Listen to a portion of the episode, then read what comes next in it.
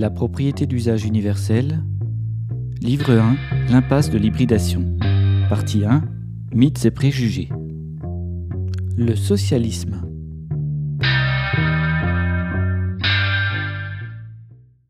Mais ce n'est pas tout. Nous avons un véritable problème de vocabulaire. Ce qui est nommé socialisme englobe plusieurs visions politiques sous un même mot. Pour commencer, celle de M. Friedrich Hayek est la suivante. Dans cette acceptation, le mot socialisme signifie abolition de l'entreprise privée, de la propriété privée des moyens de production et création d'un système d'économie planifiée où le chef d'entreprise travaillant pour un profit est remplacé par un organisme planificateur central. Le socialisme fut donc pour Hayek ce que je nomme le communisme historique, qui n'est en réalité qu'une forme très particulière de communisme, basée sur la propriété étatique centralisée, la forme marxiste-léniniste dont le détournement dictatorial n'a pas mis longtemps à se manifester partout où il s'est instauré. Dans un tout autre registre, le socialisme était aussi un mot utilisé par les fascistes, hybrideurs en bottes de cuir, pour désigner leur vision particulière de l'intérêt commun. National-socialismus ou nazi ne contiennent-ils pas le mot socialisme? Pourtant, ces régimes n'ont pas été connus pour l'émancipation de leurs travailleurs, ni pour leur distribution généreuse du travail abstrait. Ils ont en revanche utilisé la propagande sémantique socialiste pour motoriser leur désir de guerre et d'extermination. Ensuite, nous avons les fourriéristes, utopistes de l'attraction passionnée ou autres perles ontologiques, socialistes paternalistes, qui voulaient nous enfermer dans leur phalanstère, leur cité radieuse construite pour notre joie. Jean-Baptiste André Godin, propriétaire lucratif d'une usine de fourneaux, vécut en huis clos avec ses employés dans son familistère de Guise, sans jamais les rendre propriétaires. Quelle émancipation remarquable, quelle avancée sociale. Nombreux sont les socialistes de papier qui refusent de rendre l'outil de travail travailleurs, qui refusent le propriétariat. Ils aiment la socialisation lorsqu'elle maintient en vie ou finance leurs utopies, sans toucher à leurs privilèges, pour se donner une goutte de bonne conscience dans un océan de propriété lucrative. Ils sont inutiles à la cause du peuple, dans le sens où ils dénient toute remise en cause totale du mode de propriété, et n'ont à la bouche que les mots taxes, impôts et régulation.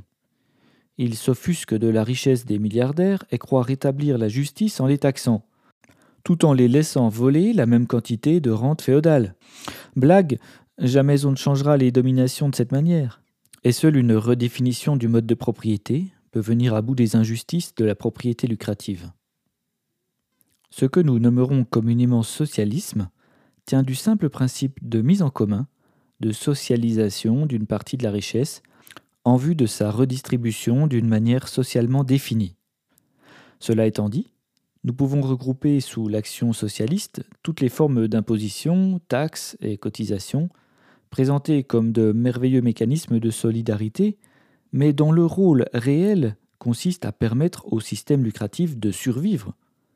Cette mise en commun socialiste n'a pas à voir directement avec la propriété des moyens de production, il s'agit d'une police d'assurance qui, en redistribuant des prélèvements, va lisser ou creuser des écarts ciblés.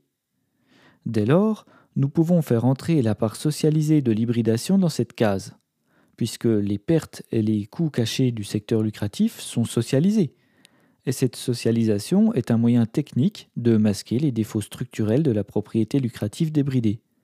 Lorsque l'hybridation paye du chômage aux travailleurs artificiellement mis au banc, c'est à la fois parce que la survie de l'armée de réserve est indispensable, mais aussi parce que ce dernier va dépenser la somme socialisée dans les entreprises lucratives.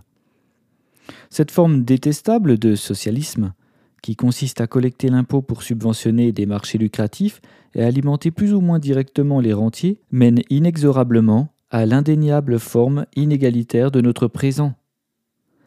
Les pays hybridés à fort coefficient socialiste, comme la France ou les pays du nord de l'Europe, sont moins soumis aux inégalités que les pays hybridés à faible coefficient socialiste, comme les États-Unis.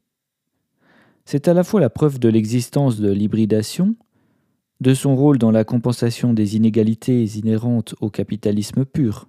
Je ne parle même pas ici du rôle d'assurance banqueroute de la part socialiste du régime hybride, véritable filet de sécurité pour les propriétaires lucratifs. Cependant, l'hybridation ne sort pas le travailleur de sa condition de locataire. La part socialiste du régime hybride est finalement l'assurance vie du système lucratif, sans laquelle il s'écroulerait en quelques mois. Il possède cet effet pervers d'entretenir le parasitage de la rente féodale, tout en se gargarisant de justice sociale. C'est d'ailleurs une blague traditionnelle de la techno-social-démocratie de nous faire croire à une amélioration possible des conditions de vie des travailleurs dans un contexte favorable à la rente. Le déni concernant la part socialiste de l'État néolibéral semble d'ailleurs en corrélation avec la capacité des sociodémocrates à ne pas voir le réel, là, devant eux, sous leurs yeux, et dont ils sont les propres acteurs. Comprenons que la défense de la liberté du marché dans un monde lucratif ne peut mener à l'effet revendiqué par la social-démocratie. Cette quête ne change pas le travail. Elle ne sort personne de la féodalité millénaire. Si la propriété privée lucrative peut disparaître complètement dans un régime de propriété étatique centralisé, le socialisme, à plus ou moins forte dose, est le référentiel commun à tous les régimes. Il matérialise une forme de sécurité pour les protagonistes du régime, sans laquelle toute la reproduction matérielle perdrait en efficacité. En cela, il possède un véritable rôle institutionnel. Ce matelas confortable maintient une forme de statu quo dans la répartition de la propriété, directement corrélée avec la répartition de la richesse. Ce n'est donc pas la dose de socialisme qu'il faut discuter, et encore moins le socialisme en tant que tel, mais la manière dont on accède à la propriété. La différence fondamentale qu'on peut donc retenir entre la propriété d'usage et la forme communiste historique est que la propriété d'usage socialise le financement de la propriété, au lieu de socialiser la propriété. Ce qui pourrait passer pour un détail sémantique bouleverse en réalité le rapport qu'on peut avoir au socialisme, puisqu'il transforme le locataire en propriétaire.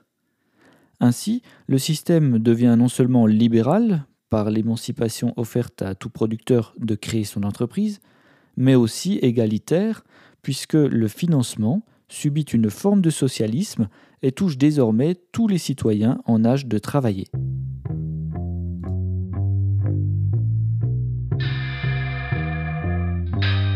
Retrouvez le texte intégral sur la propriété d'usage.com.